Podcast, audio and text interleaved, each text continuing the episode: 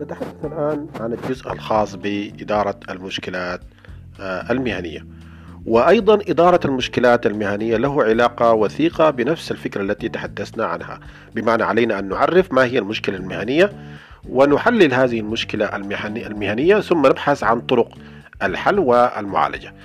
المشكلات المهنية آه، هي أنواع مختلفة. هناك أيضا مشكلات لها علاقة بالتواصل مع الزملاء والمدراء. وهناك مشكلات لها علاقة بمهارات العمل وإنجاز العمل المهارات الإدارية أو المهارات اللطيفة. وهناك أيضا بعض المشكلات التي لها علاقة في التعامل مع النظم والتعامل مع الهياكل الإدارية المشكلات المهنية واحد من أهم وطرق من أهم طرق معالجتها وحل الصعاب في هذا الجانب هو التدريب التطوير بمعنى أنه ليس هناك من حل يمكن أن تنطلق منه أفضل من أن تخطط كيف تطور القدرات الخاصة بك في مجال العمل المهني وفي مجال العمل الوظيفي من خلال تطوير قدراتك التي تخص العمل.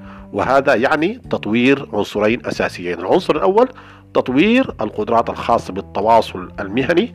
كيف تتواصل مع زملائك؟ كيف تكسب ثقة مدرائك؟ كيف تستطيع آه، أن تتعامل بشكل فيه كفاءة وتكسب وتكتسب الثقة من خلال العمل؟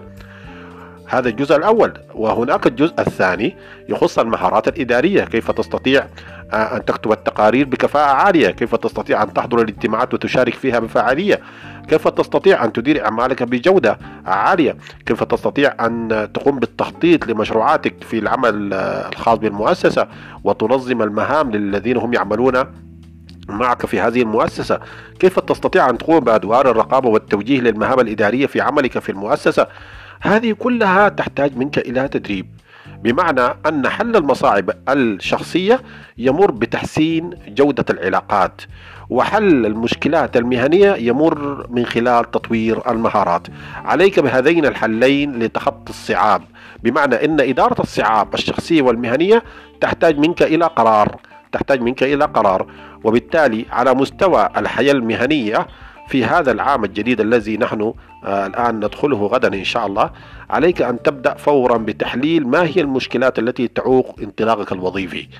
هناك نقاط ضعف هناك نقص معرفي أم نقص مهاري أم نقص اتجاهي وسلوكي هو الذي يمنعك من تطوير مهاراتك التي تخص العمل.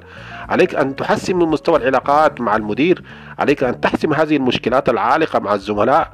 عليك أن تنظر بصورة جديدة إلى العمل. هذا العمل هو مجرد أداة للعمل لأنك تأتي إلى الوظيفة حتى يقال أنك تعمل. أما أنك تعمل لأنك تحب هذا العمل وتعشق هذا العمل.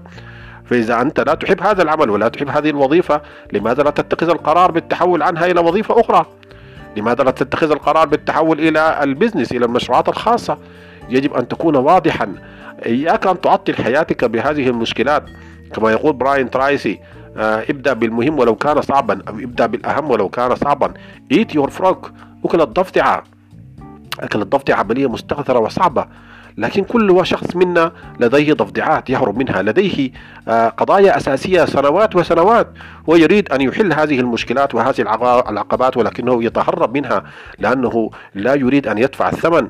هو يخاف من الألم يخاف من التكاليف.